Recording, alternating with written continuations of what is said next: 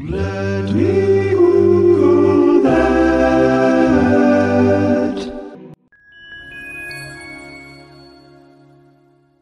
So it probably tells you everything that you need to know about me to know that whenever I hear about milkmaids, my initial reaction is to go, oh yes, smallpox.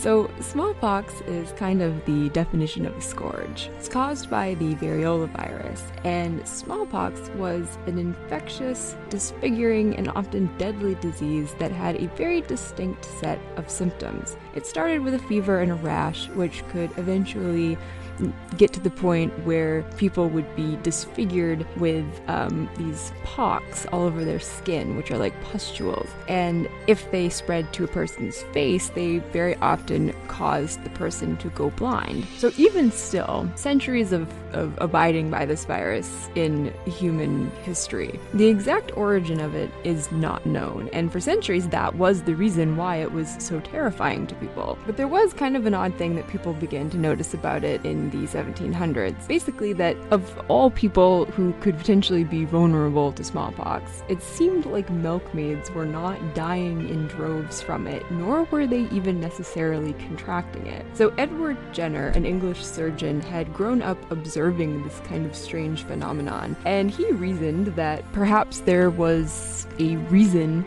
that the milkmaids were not getting smallpox. Maybe there was something that they were getting that was kind of similar, and it was somehow providing them with immunity. Because, of course, the one thing that milkmaids were getting exposed to was cow skin and occasionally horse skin. And there are several diseases that are surprisingly similar to smallpox, cowpox, and horsepox. So maybe the fact that the milkmaids were getting cowpox was protecting them somehow from getting smallpox. And if it could protect them, then maybe it could protect everybody else. So, Jenner set out to test this hypothesis by injecting pus from either a cowpox or a horsepox. And this is something that probably deserves its own episode because just this year there was this incredible like review of literature and, and study in the New England Journal of Medicine about how we always thought that what he used was from cowpox, but they've actually tested the sample and it was probably more from horsepox. So even then though, like what eventually got into the vaccine is like an amalgam of all these different things.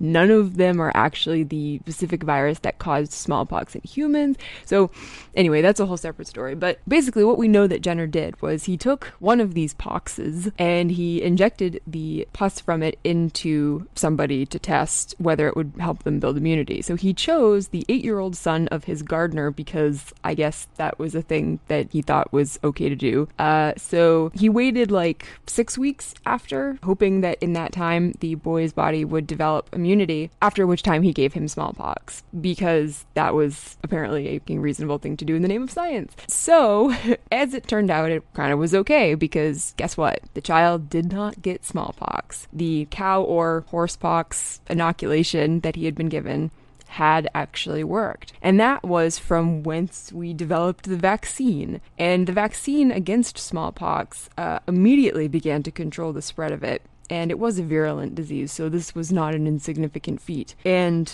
over the course of the next almost 200 years or so, uh, not only was the spread controlled, and the last outbreak of smallpox that naturally occurred in the United States was like in the 1940s, the disease was actually completely eradicated in 1977. And really, of course, who we have to thank for this sort of even prior to Jenner would be the milkmaids. And of note, if you've ever heard the expression like smooth as a milkmaid's skin or smooth as a milkmaid's hand, that comes directly from this time period uh, wherein people started to realize that in their small villages, the only people who didn't have scarred, pockmarked skin from smallpox seemed to be the young women who were employed as milkmaids.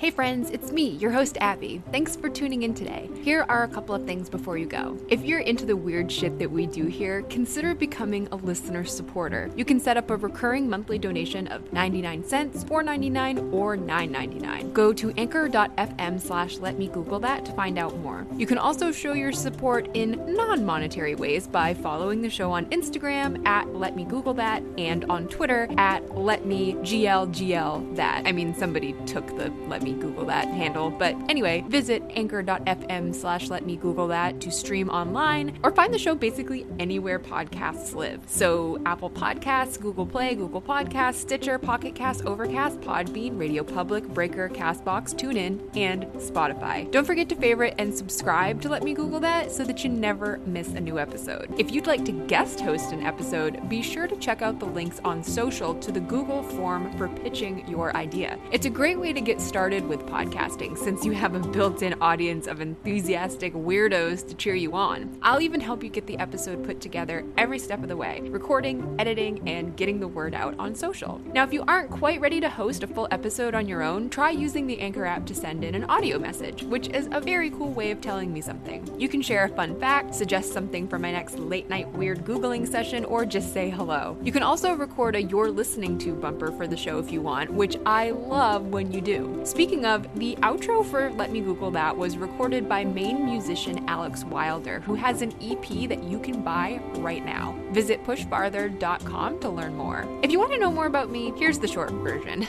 I'm a researcher and science writer, and I just published my first book back in March, Ask Me About My Uterus A Quest to Make Doctors Believe in Women's Pain. It's available as a real book, which you can buy in bookstores or online or get at your local library, and it's also available as an ebook, even an audiobook, which is sadly narrated by me and not Emma Thompson. It's also going to be released as a paperback in March of 2019, which you can pre order right now. So, for more on that and me, head over to www.abbynormanwriter.com and also follow me on social at Abby M. Norman on Twitter, Instagram, and Facebook. I post fun extras about this show, updates on books, glimpses of life on the mid coast Maine, lots of pictures of my very cute dog, X Files memes, science art, weird selfies, and a distressing number of posts lamenting the fact that I did not grow up to be Anne Bancroft. This podcast is made possible by Anchor with generous support from listeners like you and those weird gummy vitamins I ate this morning.